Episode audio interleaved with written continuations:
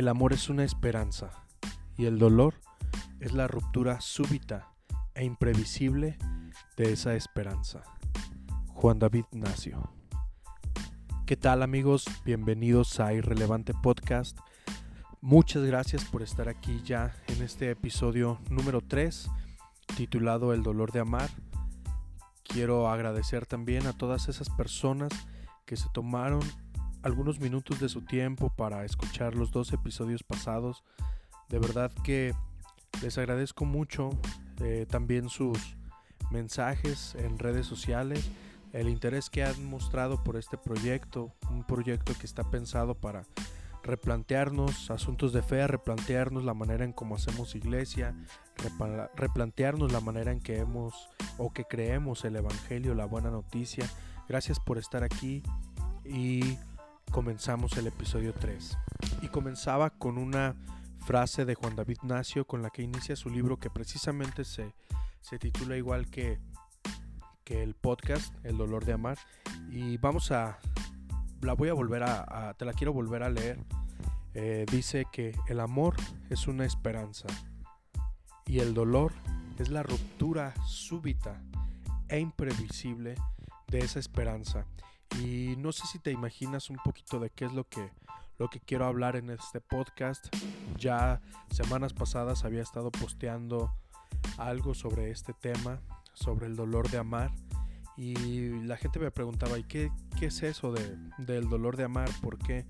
Pues el dolor de amar en este libro nacio se refiere a la pérdida de un ser querido y por eso empieza con, con esta frase de que el amor es una esperanza. Cuando nosotros amamos a, alguien, depositamos la esperanza de ese amor, depositamos muchas esperanzas en ese objeto que amamos, por decirlo de alguna manera técnica, o depositamos ese amor en la persona a la que hemos elegido amar, llámese pareja, llámese papá, llámese mamá, llámese hijo, hija. El amor en sí mismo es una esperanza y lo vemos en Jesús. Pero también está esta parte de que cuando el amor se va, deja un dolor y deja un vacío. Pero aquí lo curioso y lo que plantea Nacio en su libro es que ese dolor, esa pérdida, eh, viene de manera súbita e imprevisible. Y es cuando termina la esperanza, y es cuando queda el vacío, y es cuando hay un dolor en la persona que es real. Pero ese dolor no se ve, ese dolor es diferente a un dolor del cuerpo. Cuando nosotros, no sé, nos golpeamos y nos descalabramos la cabeza, por decir un ejemplo, eh, ese dolor está ubicado en una zona geográfica de nuestro cuerpo. Sabemos dónde lo tenemos. Sabemos que si nos abrimos podemos ir al doctor, nos puede suturar, nos puede por ahí dar algunas pastillas para desinflamar y nos va a decir ven en 15 días para quitarte los puntos y tómate tantos días las pastillas y ya no vas a sentir dolor. Entonces la angustia por ese dolor ya no es la misma porque sabemos primeramente dónde encontramos ese dolor. Si lo tenemos en la frente, pues nos sobamos. Si lo tenemos en otra parte del cuerpo, igual nos estamos sobando para minorar el dolor. Pero en el caso de, del dolor de la pérdida, es un dolor que es real, pero no sabemos dónde está y ese dolor nos genera angustia, nos genera, perdón, nos genera insomnio, ese dolor nos genera un montón de sentimientos que luego no se pueden explicar. Pero es un dolor real y es un dolor que está ahí. Y esto es algo bien importante que tenemos que tener en cuenta. Cuando alguien sufre una pérdida, si hay un dolor, hay un dolor, porque luego a veces eh, creemos que eh, la persona está exagerando y en el contexto de una iglesia evangélica cristiana, eh, luego, por ejemplo, llegamos con la persona que está en duelo y llegamos a quererla consolar y nuestro regularmente los primeros consuelos que se nos vienen a la mente son versículos bíblicos y no está mal en sí decirle a alguien un versículo bíblico pero queremos curar o queremos arreglar la pérdida de la persona con eso y la verdad es que no lo vamos a hacer, no lo vamos a arreglar. Y no es porque la persona no sepa que todo lo puede en Cristo que la fortalece. Y no es porque la persona que está en duelo no sepa que todas las cosas les ayudan a bien. Son cosas que esa persona que está en duelo en su interior ya sabe. Pero es en esos momentos donde ese dolor de haber amado y de haber perdido a la persona que amaba se vuelve más grande que cualquier palabra. Y esto no quiere decir que no crean, esto no quiere decir que, eh, que no escuchen, esto no quiere decir que no lo sepan. Esto lo que quiere decir es que hay un dolor y hay un dolor muy grande y hay un dolor que es real y que es angustiante no saber dónde, dónde está, que es angustiante no poder tenerlo en el cuerpo para poder sobarse, que es angustiante, mucho, muy angustiante no saber cuándo exactamente ese dolor se va a ir porque es un dolor que se vive momento tras momento, tras momento, tras momento. Y aquí entonces entra también otra parte eh, que es a veces muy difícil también en las iglesias, porque es el prejuicio. Cuando hay un dolor y cuando una persona está viviendo ese dolor y cuando no, muchas de las veces vemos que necesita algo más que un versículo, algo más que un bibliazo, Mira, de verdad que hay iglesias, porque te lo comparto porque yo lo viví. Eh, en la iglesia en la que yo iba, el líder no le gustaba la psicología no le gustaba la psicología y él decía que la psicología era un humanista, que la psicología glorificaba al hombre, que la psicología esto, que la psicología lo otro. Y déjame platicarte y contextualizarte un poquito. El episodio 2 tratamos, o quisimos más bien subirlo primero, precisamente por esto, para que se hilara con este tercer episodio que es el dolor de amar, para poder abrir un poco el diálogo a que entrara esta parte de que muchas de las veces, aunque seamos cristianos, aunque creamos firmemente en Jesús, aunque tengamos fe y tengamos una convicción muy arraigada, habrá veces en que necesitemos otro tipo de acompañamiento y sabes que no está mal, no está mal. No está mal que quieras ir a ver a un psicólogo, no está mal que, que en tu dolor de haber perdido a alguien quieras que alguien más te escuche, que no sea tu líder o tu pastor, o que no sea la persona con la que te sientas a un lado todos los domingos de iglesia. No está mal y a veces el problema es que nos hacen pensar que sí, hay muchas iglesias en las que está prohibida la psicología. Todavía a estas alturas del siglo XXI hay prejuicios hacia esto todavía. Y cuando una persona está en duelo, eh, en, una iglesia, en, el contexto evangélico, de repente es, que se tiene que arreglar a bibliazos, es que se tiene que curar, es que no tiene que sufrir porque eh, la persona que perdió pues ya está en el cielo, si creía está en el cielo, así es que, ¿por qué se angustia? Más bien, no se afán, hermano, póngase en las manos de Dios y póngase a orar y, y todos estos largos etcéteras que no creo que sean malintencionados, yo creo que llevan toda la buena intención de poder apoyar a la persona. Pero también eh, escuchaba el otro día una entrevista con este mismo psicoanalista Nacio y le preguntaban, ¿cómo consolar a una persona que está en duelo? Y dice riéndose, ¿cómo consolarla? Pues no consolándola. Y luego uno se queda así que, pues, ¿qué estás diciendo? ¿Cómo que no la voy a consolar si está, si está muy triste, si acaba de perder a alguien? Pero es que tiene razón, tiene razón. Hay momentos en que no, no debemos decir nada, hay momentos en los que debemos quedarnos callados, hay momentos en que la persona que está en duelo no necesita ser consolada, lo, que, lo único que necesita es saber que estás ahí. Lo único que necesita a veces esa persona es que la, le abraces y que, que sienta, que sienta tu calor, que sienta que, que estás un lado de, de, ella cuando, cuando ella vaya a tropezar, cuando ella quiera hablar, cuando ella quiera decir algo. No es necesario decir un versículo, no es necesario a veces tampoco orar, porque la, la, realidad es que esa persona que está sufriendo la pérdida tiene un dolor tan intenso que lo más probable es que no te vaya a hacer caso. Y no es que sea una grosería. Es que está pensando en otra cosa porque hay un dolor dentro de él que es muy grande. Muy, muy, muy grande.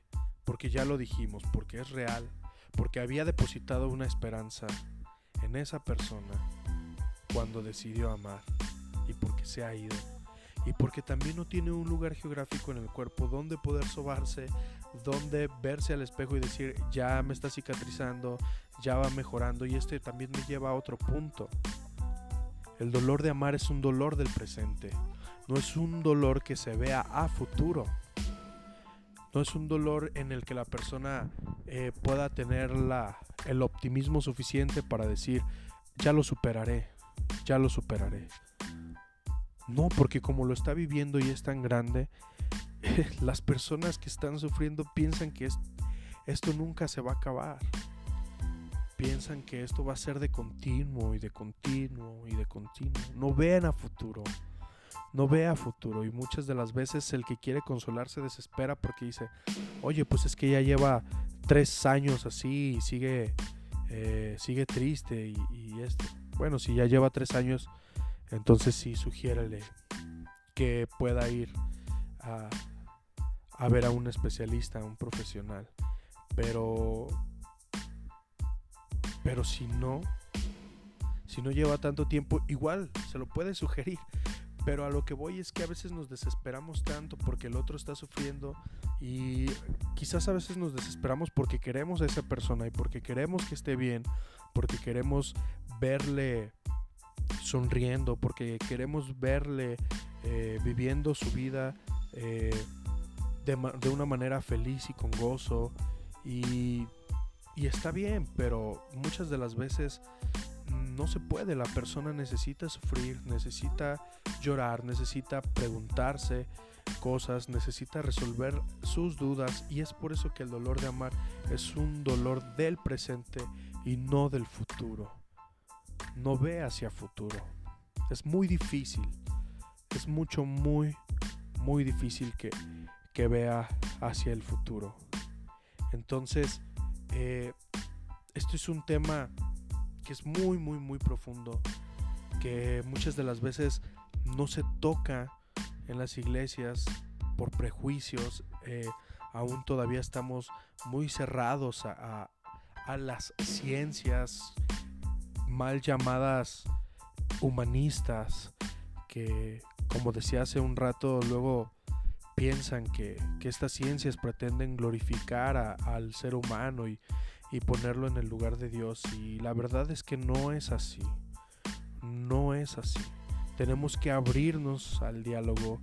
Tenemos que abrirnos hacia la oportunidad de poder eh, de poder explorar otros caminos sin que desechemos lo que creemos, sin que desechemos nuestras convicciones y nuestra fe.